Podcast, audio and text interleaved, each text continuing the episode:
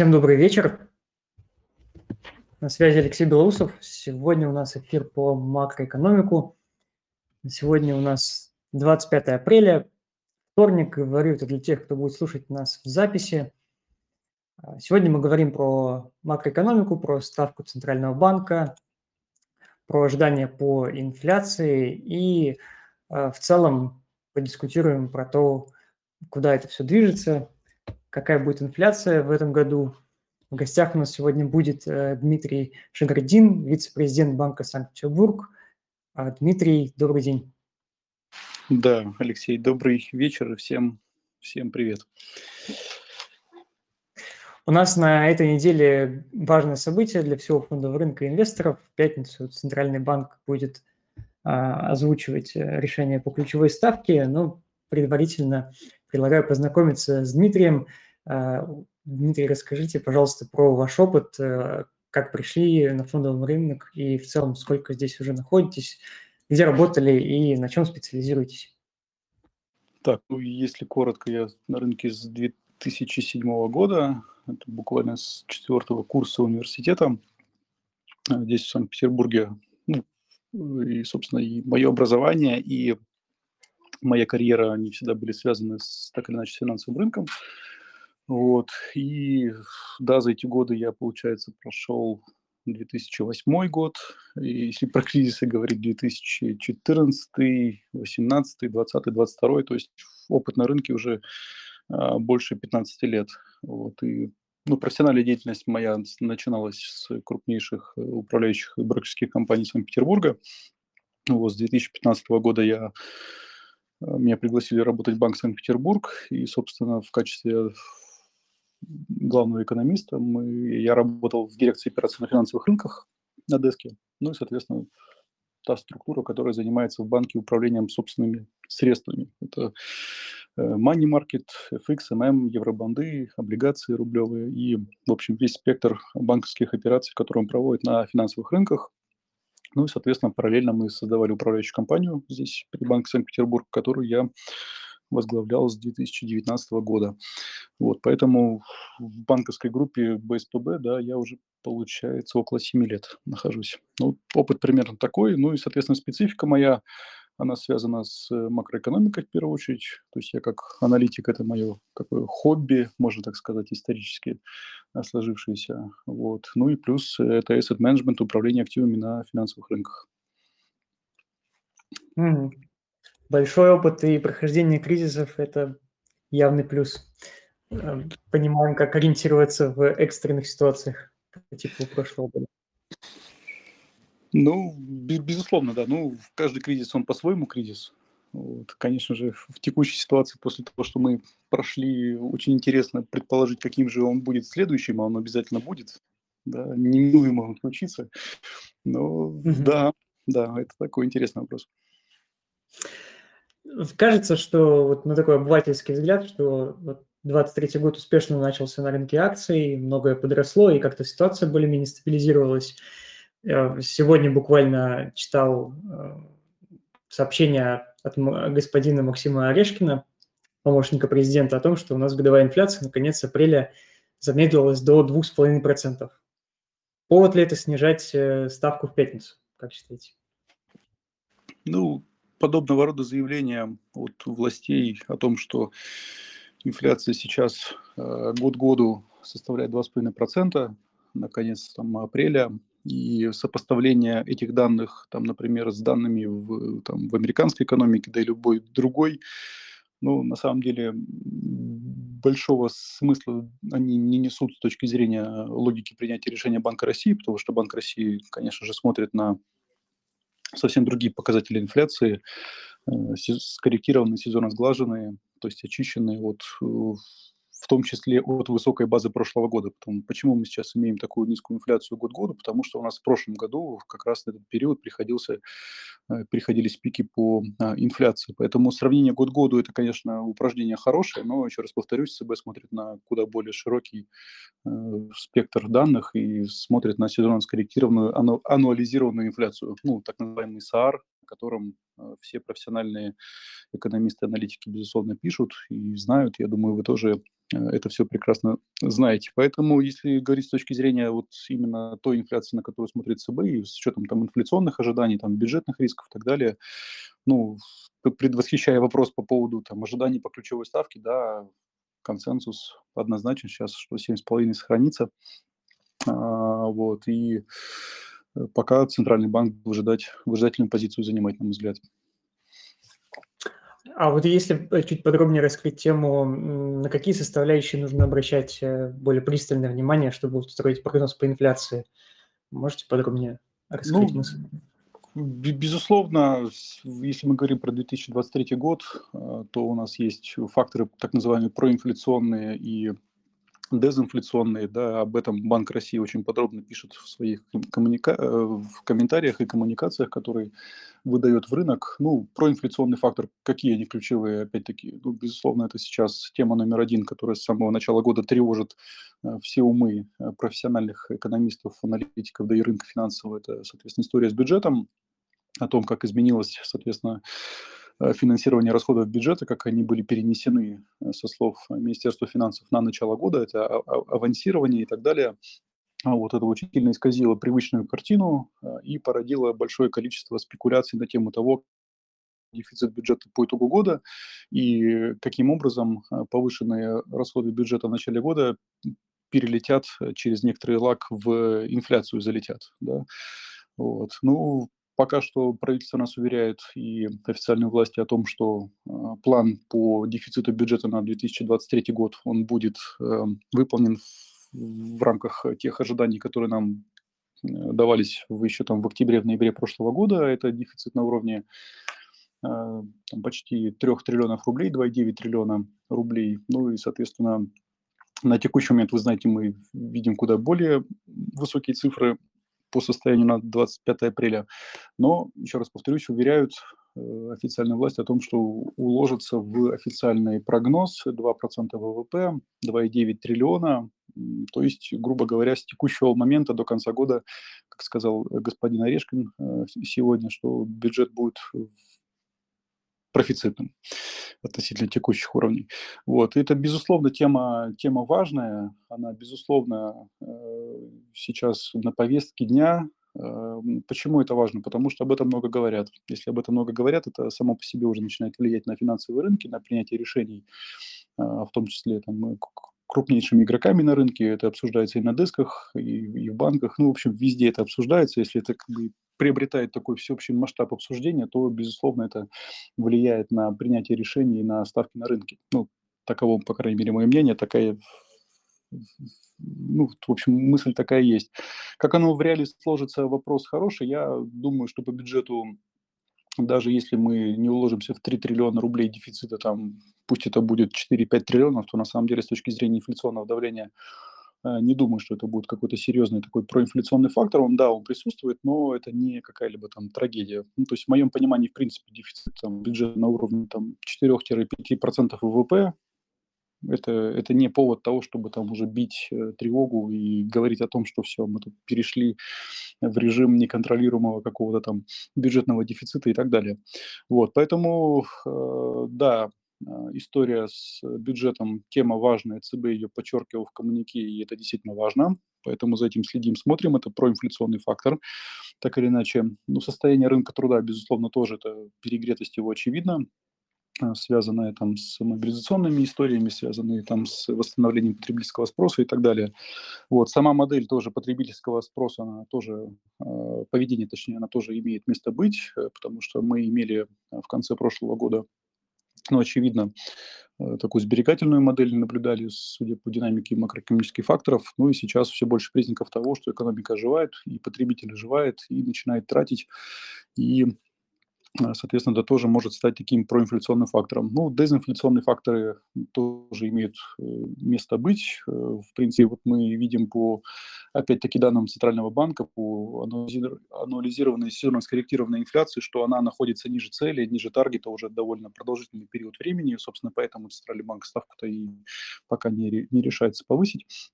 Вот. Ну, совокупность факторов, она, безусловно, сейчас такова, на мой взгляд, что движение по ставке делать не надо. Ну, последний фактор такой еще важный, конечно, курс рубля, о котором тоже много говорят, который довольно значительно просел относительно доллара, других валют с начала года. Как он перенесется в инфляцию, в каком объеме и как, ну, тоже вопрос, наверное, дискуссионный. Я пока не думаю, что текущие уровни являются каким-то серьезно значимыми для того, чтобы э, повлиять э, серьезно очень на инфляцию. Вот. Если мы говорим про конец года, то по нашим оценкам, ну, у нас есть три сценария в зависимости от цен на нефть, от среднегодовых э, сценарий есть три по инфляции. Но вот в базовом варианте мы ждем инфляцию на уровне там 6,4%, в оптимистичном сценарии около 6%.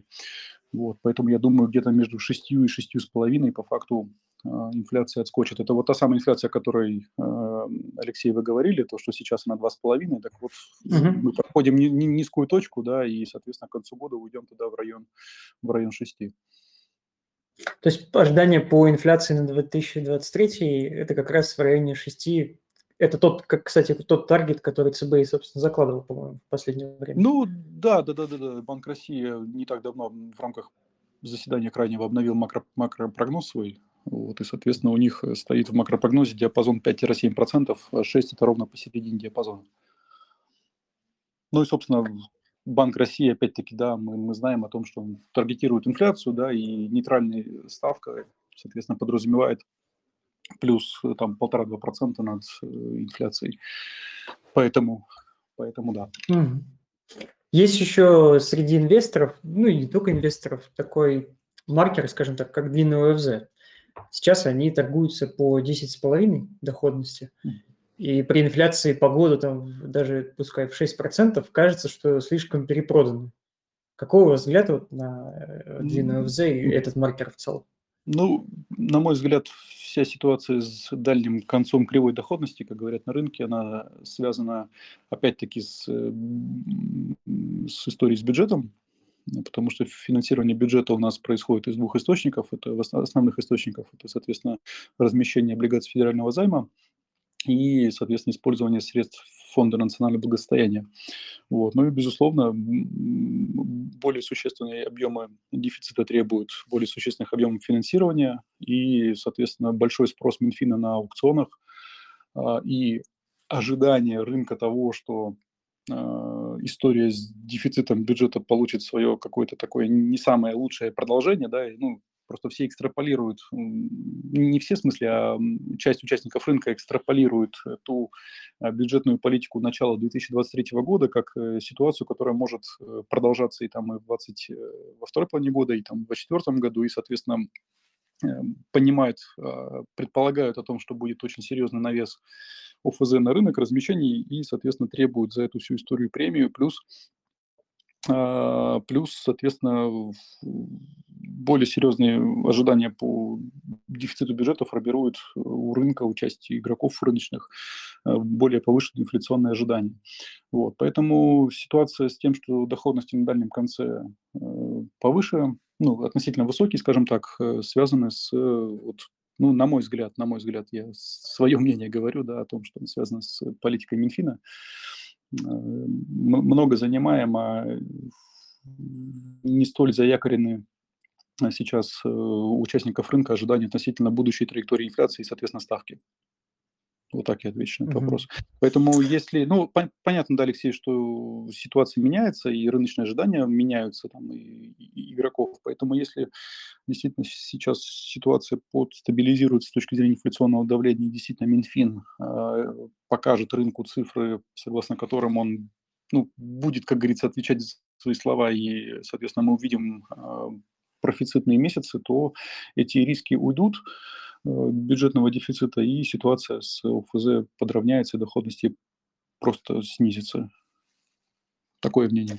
Ну да, я как раз хотел вывести, получается, следим за дефицитом бюджета пристальнее, и если видим, что ситуация улучшается, то это хороший драйвер, скажем так, для, ну, Еще раз, Алексей, здесь дефицит это еще раз, это один из факторов, просто он имел большое влияние и в связи с о том, что я говорил, этих искажений начала года, специфики начала года, он просто имеет ну, такой серьезный вес, ну да, его вес очень важный, но мы не забываем и про курсовую динамику, и про поведение населения, и про инфляционные ожидания, и в целом про то, как экономика сейчас трансформируется и как она подстраивается под новые реалии. То есть тут совокупность факторов вся ну, такова, надо оценивать все в моменте, пытаться, по крайней мере.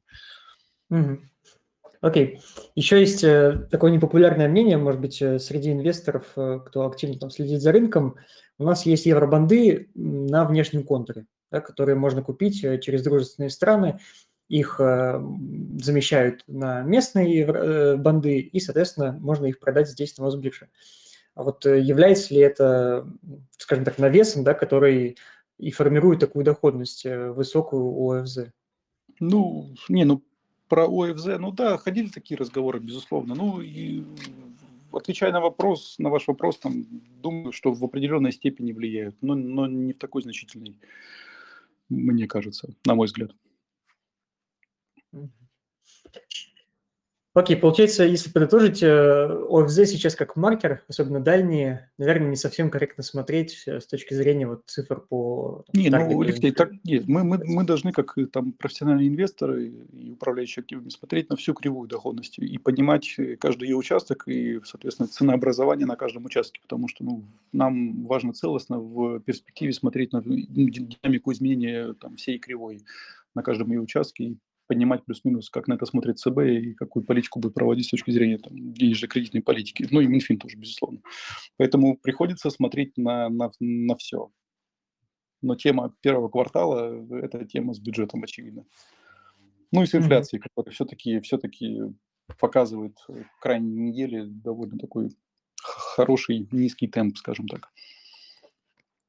Просто тема бюджета тоже такая дискуссионная, потому что мы не знаем, ну, мы знаем, что бюджет формируется там в основном за счет нефтегазовых доходов и в основном за счет нефти в первую очередь. И при этом мы не знаем финальных цен, по которым продают э, наши экспортеры, потому что это данные, скажем так, они закрытые. То есть анализ э, очень сложно построить какой-то прогноз сделать даже, потому что мы не знаем, там вроде Urals ну, котируется по одной цене, да, а каждая компания его продает по-своему. Да, тема, безусловно, та. Ну, мы тут плавно переходим, конечно, в бюджетные правила, потому что действительно для сейчас, для э, понимания макроэкономической картины и, там, в российской экономике, безусловно, нам нужно понимать, что есть цена Юрлс. Да, вы знаете о том, что совсем недавно э, Минфин, соответственно, скорректировал э, динамику, э, точнее, бенчмарк Юрлса, да, и методику расчета цены вот, опять-таки, потому что она важна для оценки нефтегазовых доходов бюджета. И вот в апреле наш бенчмарк Urals это бренд минус 34 доллара, и к июлю мы подползем с, к э, расчету бренд минус 25 долларов. Да? То есть, грубо говоря, вот сейчас э, спред бренду от 35 до 25 долларов составляет, а если текущая нефть э, бренд это 80 долларов за баррель, ну, вычтем около 30 и получим среднюю нефть там, в районе 50 долларов за баррель, что, в принципе, нам Минфин с вами и каждый месяц показывает. То есть вот, в своих данных, которые он публикует о среднемесячных ценах марки Urals. Поэтому пока что я думаю, что это, да, что это 50, и оценки платежного баланса э, по моделям платежного баланса при там, 50 Urals и среднегодовом ну вот э, рубль у нас, по крайней мере, и выходит э, около 80-80 одного рубля за доллар. Ну, что, в принципе, мы на рынке видим. И по поводу нефтегазовых э, не нефтегазовых доходов, я тут вас немножко поправлю, потому что э, по проекту даже 2022 года там доходы бюджета Минфин обозначил там в 28 триллионов рублей практически, из них 11,7 это по плану были нефтегазовые доходы, а 16 не нефтегазовые. То есть э, не нефтегазовых доходов бюджета у нас ну, больше, чем нефтегазовых. Это так, чтобы вот тоже надо с этим аккуратно быть. А, и вопрос э, бюджета, да, это как, какими будут расходы. То есть, с одной стороны, э, доходная часть, с другой стороны, расходная. И мы понимаем что сейчас, что, в принципе, при текущих ценах на нефть, а Минфин закладывал на этот год э, среднюю нефть марки Urals в бюджет на, на уровне 70 долларов за баррель, Вот, по Юрлсу, очевидно, мы сейчас первые 4 месяца проходим по нефти около 50 долларов за баррель, что, в принципе, существенно ниже тех э, оценок, которые закладывал Минфин. Вот, ну, соответственно, ну и рубль, при этом Минфин закладывал на этот год 68 рубль-доллар, доллар-рубль точнее. Вот, а по факту мы с вами видим более высокие значения, и Минэкономразвитие буквально на прошлой неделе обновило макропрогноз, и там уже подтянуло цифры. Вот, поэтому э, я, я к чему всю эту историю веду? К тому, что изменение методики оценки нефти марки Urals является одним из краеугольных э, камней с точки зрения самого бюджета и доходной его части. Э, нефтегазовых доходов в первую очередь. И второе, с точки зрения бюджетного правила, которое напрямую влияет на э, курс рубля в том числе. Постарался развернуто ответить. Дмитрий, а, да, спасибо большое. А насчет вот нефтегазовых доходов, насколько я помню, вы мне поправьте, я могу, конечно, ошибаться, но там же в нефтегазовых это в основном а, тоже там как бы, а, ну, насколько я помню, там идут налоги, да, и пошлины, и а, это все все равно так или иначе привязано к экспортерам, ну, которые зарабатывают ну, на нефти. Ну, давайте, да, экономика сырьевая и экспортно ориентированная, безусловно, там часть э, там, не нефтегазовых доходов бюджета в любом случае связана с компаниями, которые там платят налоги, работая с нефтегазовым сектором. Тут, ну, тут вы правы, да, безусловно. Но я с точки зрения таких цифр, которые нам показывает Минфин, обозначил. Окей. А, возвращаясь к Банку России, вот тоже интересный момент. Э, мы, в принципе, уже частично затронули эту тему. На последних заседаниях э, не раз говорилось о проинфляционных факторах. Вот можно еще раз подытожить, что это за факторы, и которые могут подстегнуть инфляцию в будущем, и, ну, если как бы их можно выделить таргетно? Ну, да, еще раз подытоживаю, первая история с, это история с бюджетом, его объемом дефицита и, соответственно, тем темпом, в который этот дефицит прилетит в, в М2 и, соответственно, там в, в, в инфляцию передастся. Вторая история, скажем, это влияние э, ослабления курса рубля. Третья – это, соответственно, ситуация на рынке труда, рынок перегретый. Вот, и, соответственно, макроэкономические показатели по э, переходу от сберегательной модели к, к более высокому потреблению со стороны населения. Ну и сами инфляционные ожидания, безусловно. Я бы и при этом, ага, и, и, да, и при, при этом вы вот тоже подметили, что по скорректированным данным, которые отслеживает Центральный банк, да, а, инфляция последние там, периоды, ну, несколько месяцев, она все равно ниже таргета, который они ставили. То есть пока эти факторы, они, скажем так, не... Не транслируются, скажем так, да, не, не, в полной мере не заходят и не ощущаются. Да, то есть вот это вот ключевое. Как только инфляция будет устойчива Э, в сезонно скорректированных, анализированных данных э, устойчиво превышать 4%, ЦБ перейдет э, к некоторому повышению ставки. Ну, я вот, по моим ощущениям, я вот как вижу, там диапазон ставки на этот год там 7,5-8. То есть в сценарии, в определенном сценарии я вижу восьмую ставку. Но пока вероятность этого, скажем так, от, с учетом тех данных, которые мы получаем, она, наверное, ближе к тому, что 7,5 банк будет стараться сохранять ставку.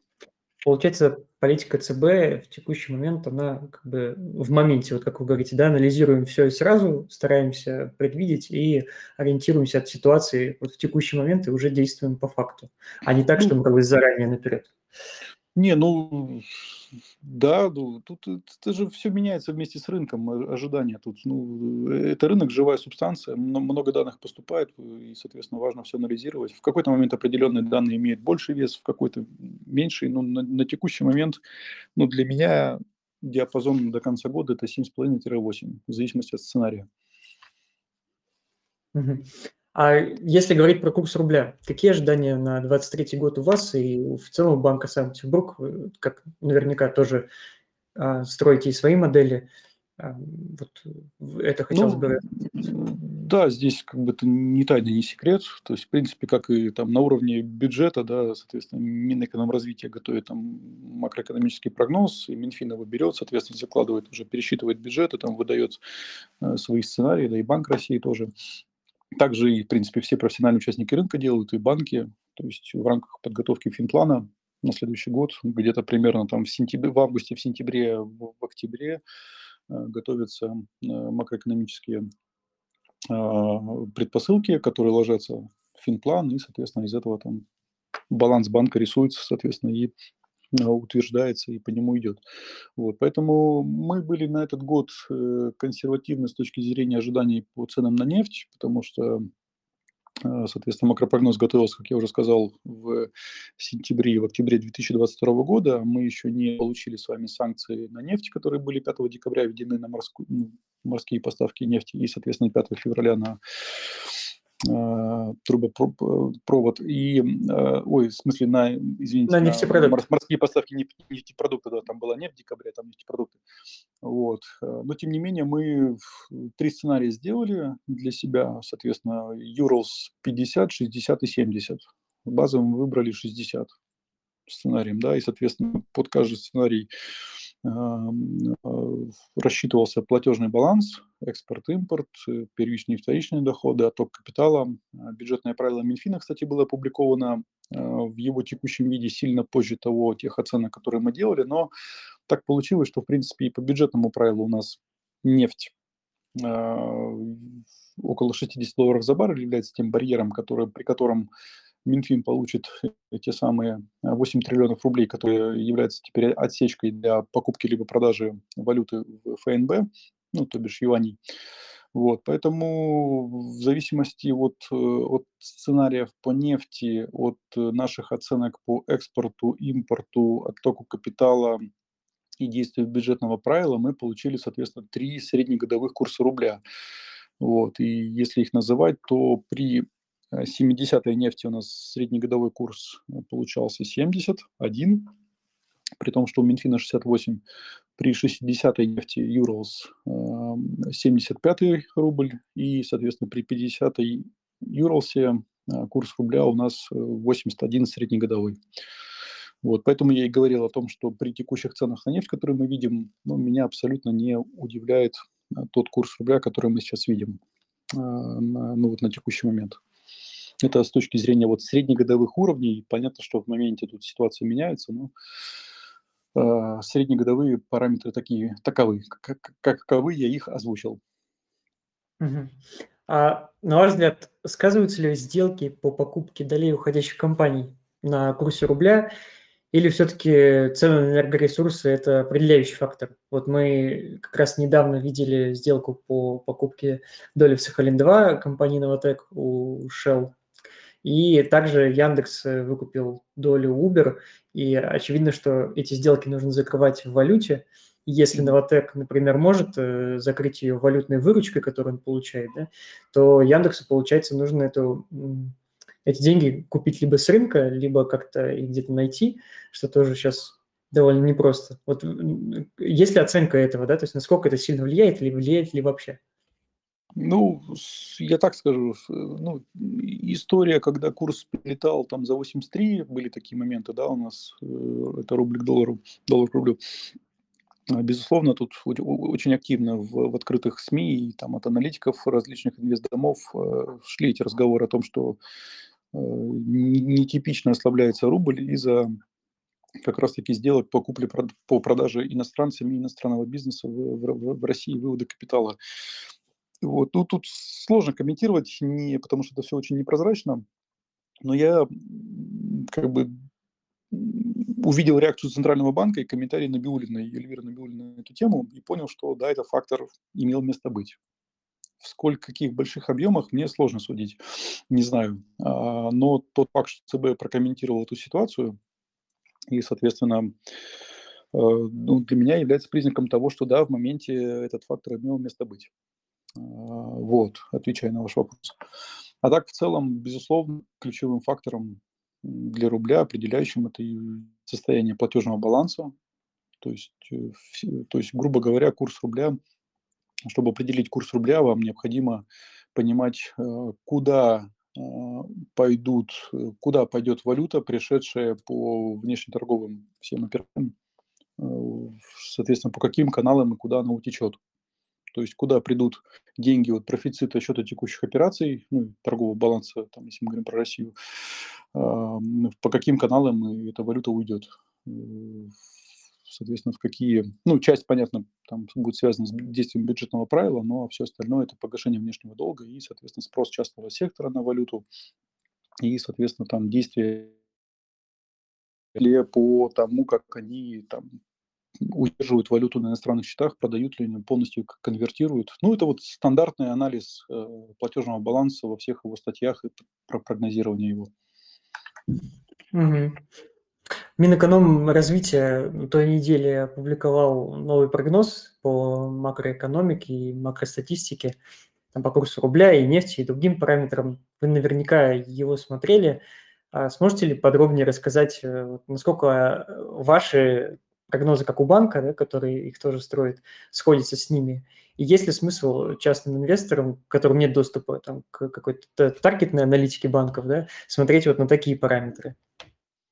Да, ну, на самом деле большинство банков и профессиональных участников рынка публикуют свои прогнозы, там, в том числе там, в разных системах, по, в различных опросах, то есть здесь нет какой-то там большой тайны. Вот. А если говорить про макроэкономический прогноз э, Минэкономразвития, то да, он был опубликован, обновленный на прошлой неделе, э, на прошлой неделе, и, соответственно, с прицелом на 23 и 26 год. Вот. И если мы говорим о том, что там Минфин опирался на макропрогноз Минэка там, при формировании своего бюджета, который он формировал там, в конце прошлого года на трехлетку 23-25 годы, то что мы здесь видим? Что нам показал Минэк э, свои оценки по нефти марки Brent. Э, это от 81 доллара до 70 с половиной к 26 году, ну, то есть от, 20, от, от 81 в 23 к 71 в 2026 году, то есть таких у них оценки там.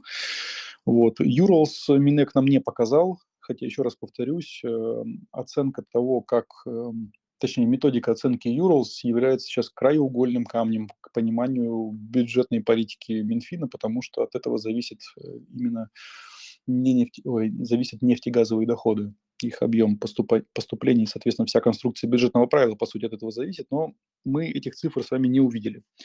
Вот. Эм, а, если мы говорим про курс рубля, то напомню, что э, среднегодовой курс э, Минфин на этот год закладывал свой макропрогноз и в бюджет на уровне 68,3 рублей за доллар. Сейчас эта оценка была поднята до отметки 76,5. То есть 68,3 пересмотрен в сторону 76,5. Среднегодовой курс, э, по мнению Минэка, на этот год. Что плюс-минус теперь совпадает с нашими оценками, потому что а, те, те, которые я уже озвучивал, да, которые мы в свой макропрогноз заложили, потому что если при нефти бренд 81, если мы вычтем примерно там 30 долларов за баррель, в среднем по больнице, или там 25, мы получим, ну, даже, наверное, 25, большую часть года будет э, дисконт, это мы получим 55-ю нефть примерно, там плюс-минус 56-ю, и это будет близко вот к тем 60 долларов, э, долларов за баррель, которые я вот озвучивал, да, то есть я говорил о том, что у нас по нашему по нашим оценкам платежного баланса при 60-м юрлсе у нас курс рубля среднегодовой 75 получался. Вот у них, еще раз повторюсь, 81 по бренду примерно соответствует 56 где-то по Юрлсу, ну, так грубая оценка, и 76 рубль. Ну, я могу сказать о том, что теперь прогнозы Минека приблизились, наверное, к тем нашим оценкам, которые мы э, закладывали, будучи более консервативными по ценам на нефть, в отличие от там, Минека и Минфина а, конца прошлого года. Вот. Пересмотренные прогнозы по ВВП в сторону повышения довольно серьезно. То есть э, раньше ждали все спады в 2023 году, теперь Минэк ждет роста на 1,2%. Инфляцию Минэк ждет 5,3%. Здесь, ну, мне кажется, чересчур оптимистичные. Ну, время покажет. Вот. И, соответственно, там ключевой интерес был связан с оценками по платежному балансу, а, как Минэк оценивает экспорт импорт, э, соответственно, в объемных показателях, там торговый баланс, текущий счет, потому что это является определяющим для курса рубля. Вот. И, соответственно, тоже их оценки, их оценки приблизились к нашим. Ну, например, мы по экспорту на этот год в базовом сценарии ждали 463 миллиарда долларов э, притока, а Минэк ждет 466. То есть практически прямо попали в наши цифры. По импорту, что тоже важно, Минэк ждет 314 миллиардов долларов, мы ждем 365. То есть мы более оптимистичны с точки зрения импорта по его увеличению. Поэтому торговый баланс у них получше, чем у нас. Ну и там плюс-минус по остальным статьям, по резервам, по финсчету и так далее, мы сейчас э, оказались, я так скажу, ну я просто смотрю сейчас цифры Ми, Минэкономразвития, смотрю наш макропрогноз, мы тут сейчас очень похожи стали, то есть сравнялись, наши ожидания сравнялись. Вот. Но сразу скажу, что консенсус на рынке – это дело плохое, вот, как правило, ситуация будет складываться совсем по другому сценарию, в отличие от консенсуса, но тем не менее. Ну и плюс я вижу сценарий базовый Банка России. Банк России средний Юрос закладывает на уровне 55 долларов за баррель, что опять-таки теперь походит на то, что закладывает Минэк и Минфин. Ну и с Банком России у нас э, по платежному балансу плюс-минус цифры сходятся тоже. Ну, то есть там в рамках погрешностей. Вот, поэтому я при нефти в 55 долларов за баррель по Юросу среднегодовому верю в рубль 7,6. Думаю, как бы вполне себе разумная, нормальная оценка. Вопрос, какой действительно сложится нефть. Вот какой главный вопрос, этого никто не знает. Ну да, там же еще хотят э, новую привязку сделать, то есть не к Юрлс считать, а как-то иначе, чтобы и налоги повысить. Э, с ну да, да, да, я об этом говорил, да. Методика изменения э, бенчмарка Юрлс поменяют. Возможно, кстати, поэтому Юрлсе не был опубликован э, в прогнозе ну, Вполне возможно, да, потому что это ключево, еще раз повторюсь, вот методика оценки нефтемарки Юрлс и бенчмарка нефтяного российского, это сейчас краеугольный камень для российского бюджета и действия бюджетного правила. Да, Дмитрий, спасибо большое. Такой вопрос, э, скажем так, а есть ли возможность читать эту аналитику Банка Санкт-Петербурга где-то в открытом доступе для обычного, ну, обычного инвестора, скажем так, если он хочет ознакомиться ну, с вашим прогнозом? У нас в основном сосредоточено на ну, байсайде, то есть она больше внутренняя, то есть не, не внешняя, такая не sell сайт, но там ежедневно там ребята э, готовят дейлики, то есть э, можно на Сибанде их встретить, подписаться можно, то есть, ну, там под, подписка, по-моему, на сайте есть, можно там через сайт записаться, либо соответственно, обратиться в банк, написать и подписаться на аналитику. Вот. Mm-hmm. Там телеграм-канала у ребят, насколько я знаю, собственного нет. Ну, потому что, еще раз, большая часть работы связана на байсайт, на управление собственным портфелем и как бы не требует большой публичности, это привлечение внимания. Вот. Но на Сибонс найти можно обзоры, конечно. Мы не затронули последнюю тему, которая близка к макроэкономике и, в принципе, от нее зависит, это золото. Я знаю, что у вас, э, в принципе, позитивный взгляд на золото всегда был, насколько я помню. Вот можно ли раскрыть эту тему чуть шире? Как, э, какой взгляд на золото сейчас, после его роста выше 2000 за унцию? Ну, там сейчас небольшой откат, но, тем не менее, текущий уровень. Ну, золото тема такая, на самом деле, довольно непростая. Я, наверное, так, чтобы просто ответить на вопрос или там, как-то попытаюсь это сделать. У меня есть один график, не знаю, может быть, Алексей, мы его там потом опубликуете, если будет такая возможность, да, это там четыре состояния экономики с точки зрения инфляции и динамики ВВП. То есть, грубо говоря, если мы по оси X нарисуем а, либо рост, либо падение экономики, а по оси Y пересечем эту ось X э, инфляцией, то есть мы, мы, мы, мы получим четыре квадранта такие четыре квадранта. Вот. И, грубо говоря, которые э, мы получим с вами такую связь э, экономики с финансовыми рынками, потому что э, в каждом из четырех квадрантов получившихся, ну, допустим, первый квадрант там справа, вверху, если так все, каждый из вас представит это, да, то есть у нас, с одной стороны, там, это будет рост экономики по оси X и рост инфляции по оси Y, да, это такой квадрант инфляционного бума. Вот в режиме инфляционного бума есть классы активов, которые лучше себя ощущают в таком вот режиме. Если мы говорим про там, режим растущей экономики, но дезинфляционных трендов, то есть когда инфляция низкая там, или падающая, замедляющаяся, это так называемый дезинфляционный рост. Вот, там свои активы э, перформят лучше относительно других. Там. Если мы говорим о том, что мы в третий квадрант уходим, там, где э, экономический рост слабый, либо падающий, и дезинфляция, это такой дезинфляционный спад, классический кризис, вот, там свои активы. И квадрант четвертый – это квадрант стагфляции, когда низкий темп экономического роста либо замедления при растущей инфляции. Да, вот стагфляционный режим – это тот режим, в котором мы находились с вами там, в 2022 году, например. Да. Режим инфляционного бума – это там режим, не знаю, там 2023, 2003-2008 годов.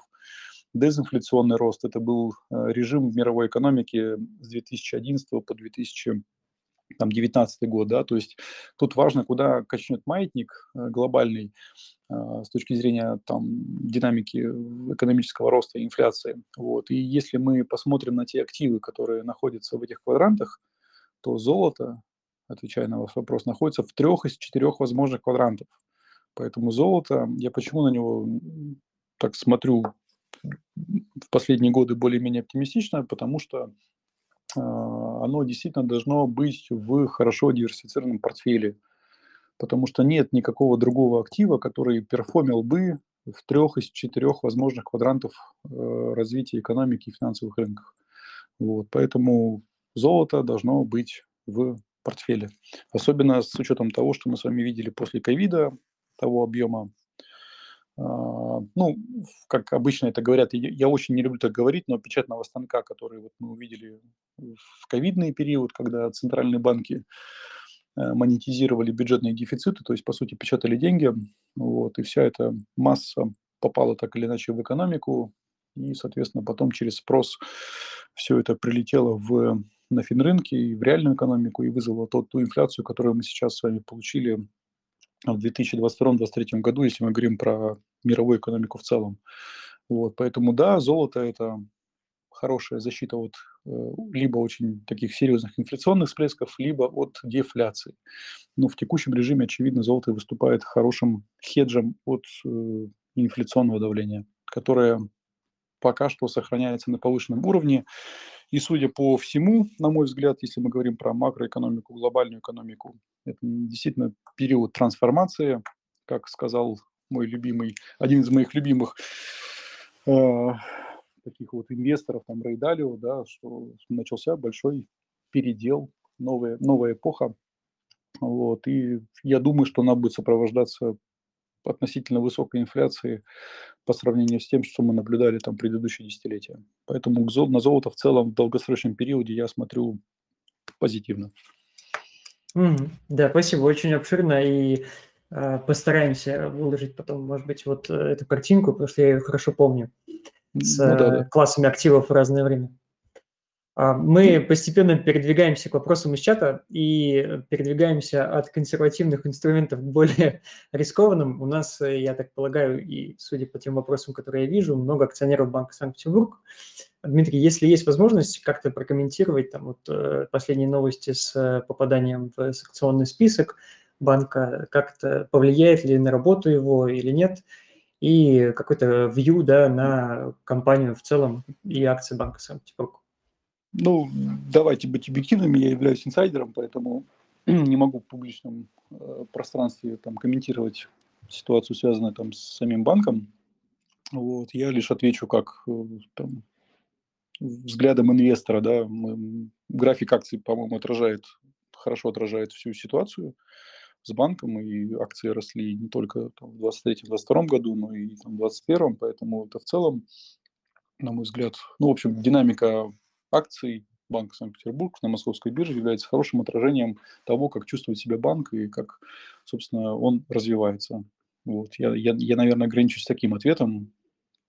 Не ругайте, как говорится, меня сильно, но э, здесь э, все такие подобного рода вопросы можно адресовать в пресс-службу банка и там, получить официальный ответ. Поэтому там ситуацию с СДН и так далее ну, комментировать э, не смогу. А, окей, а вопрос такой, знаете ли вы, может быть, будет ли отчет банка? Потому что по календарю, вот есть календарь корпоративный, вроде как отчет за первый квартал должен быть. Ну, здесь давайте как, здесь э, есть Банк России, соответственно, есть его видение того, как финансовая организация будет раскрывать свои отчетности. Вот, и, соответственно, я надеюсь, что э, со временем все больше и больше финансовых организаций, в том числе и банков, перейдут на обычный стандартный режим публикации отчетности. Вот, поэтому предлагаю подождать, Алексей. Окей, будем ждать. Но я вынужден, Но- я вынужден, да, я, я, я понимаю, мы- ну, я, я вынужден, да, придерживаться корпоративной политики, да.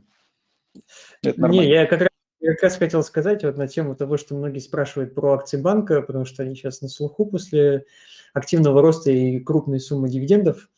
А, ну, лучший анализ для частного инвестора – это отчет. То есть можно открыть отчет, тем более за 22 год по РСБУ он есть, э, все могут посчитать э, доходы, все могут Конечно, посчитать конечно. резервы, все это увидеть и прикинуть. Да, безусловно. Окей. А вот вопрос э, задает Сергей, он, скажем так, характера общего э, и про инфляцию. Автомобили у нас подорожали минимум вдвое, кварплата там процентов на 30, хлеб на 25, те же огурцы, там, помидоры на 50. Неужели у нас не умеют эти цифры в ЦБ считать? То есть э, вот э, можно ли как-то это прокомментировать, почему у нас одни цифры в магазине одни, да, а инфляция другая? Ну, условные магазинные цифры, скажем так, в кавычках, да, они отражаются в инфляционных ожиданиях в э, населения. И ЦБ, безусловно, ориентируется на инфляционные ожидания и внимательно за ними следит. То есть проводит опросы. То есть те самые реальные опросы населения, то, как население видит подорожание цен в холодильнике, скажем так. Безусловно, ЦБ на это смотрит. А, Это первая часть ответа. Вторая часть ответа заключается в том, что потребительская корзина и, соответственно, та инфляция, которую нам показывает э, там Росстат, она, безусловно, отражает не всю корзину товаров и услуг, которые мы с вами потребляем. Вот. И, и, э, безусловно, у каждого из нас своя потребительская корзина в зависимости там, от э, нашего возраста, наших доходов и так далее, там с большой совокупности факторов. Вот, потому инфляция отражает э, очень серьезное усреднение э, потребительской корзины, плюс э, по довольно усеченному э, набору товаров и услуг. Вот, поэтому еще раз повторю тот тезис, который мы говорили в самом начале, просто ориентироваться на еженедельные там и даже ежемесячные данные по инфляции год к году, ну, конечно, можно, но она не отражает той всей картины, на которую там смотрит Центральный банк при принятии решений по денежно-кредитной политике. ЦБ смотрит на большой объем данных, э, сезонно скорректированных, анализированных, а, и, собственно, при принятии решений, кроме инфляционных ожиданий и, соответственно, динамики инфляции, сезонно скорректированной смотрит на большое количество факторов. Вот, поэтому, поэтому да.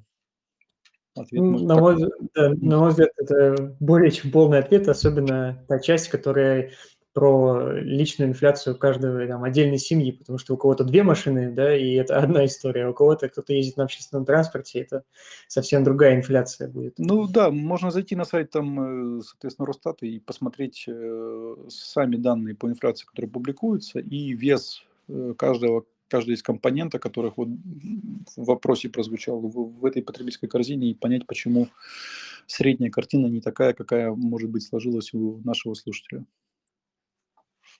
Следующий вопрос про замещающие валютные облигации «Газпрома». Вот их как раз сейчас доходность практически 9%, э, и она привязана к валюте.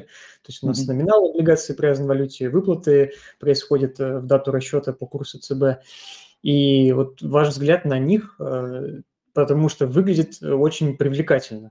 Такие Ну, на мой доходы- взгляд, нормальная вполне история, вполне хорошая история, хорошая доходность. Ну, Я позитивно на замещающие облигации, на этот рынок позитивно смотрю в целом.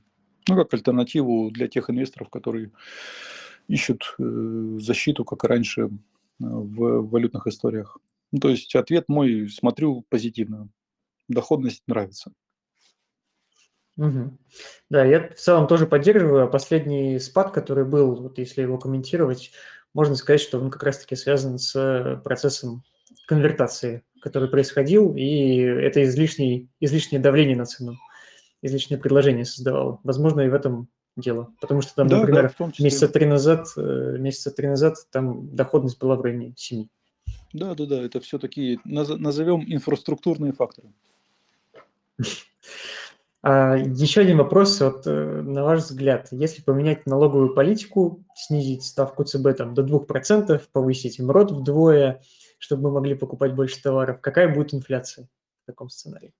Ну, я, честно говоря, такой сценарий не рассматриваю. То есть я Банк России последователен в, в своей политике. В, 15 в конце 2014 года, в начале 2015 перешли к инфляционному таргетированию.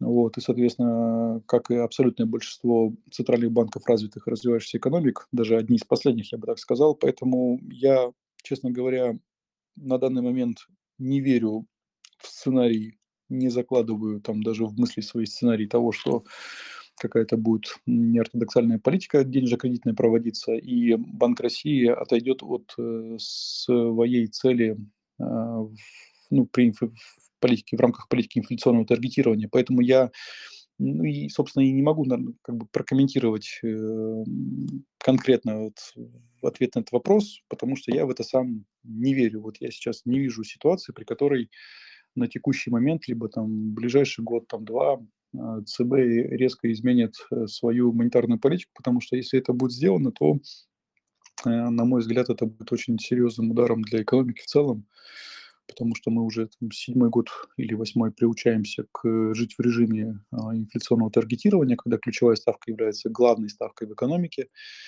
вот, и таргетируется инфляция, и плавающий курс валютный. Ну, мне кажется, это вполне рабочая, вполне хорошая история, особенно если посмотреть трек-рекорд по инфляции, который мы с вами видим за последние годы, сравнивая с тем, что было до, а, там, до перехода к этому режиму.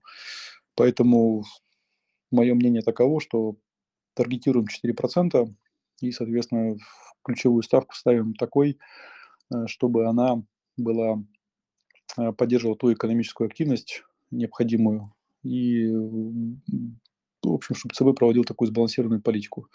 Ну, я напомню, что нейтральность денежно-кредитной политики, то есть э, не оказание существенного влияния на саму экономическую активность, это на текущий момент инфляция плюс там полтора-два процента к этой инфляции.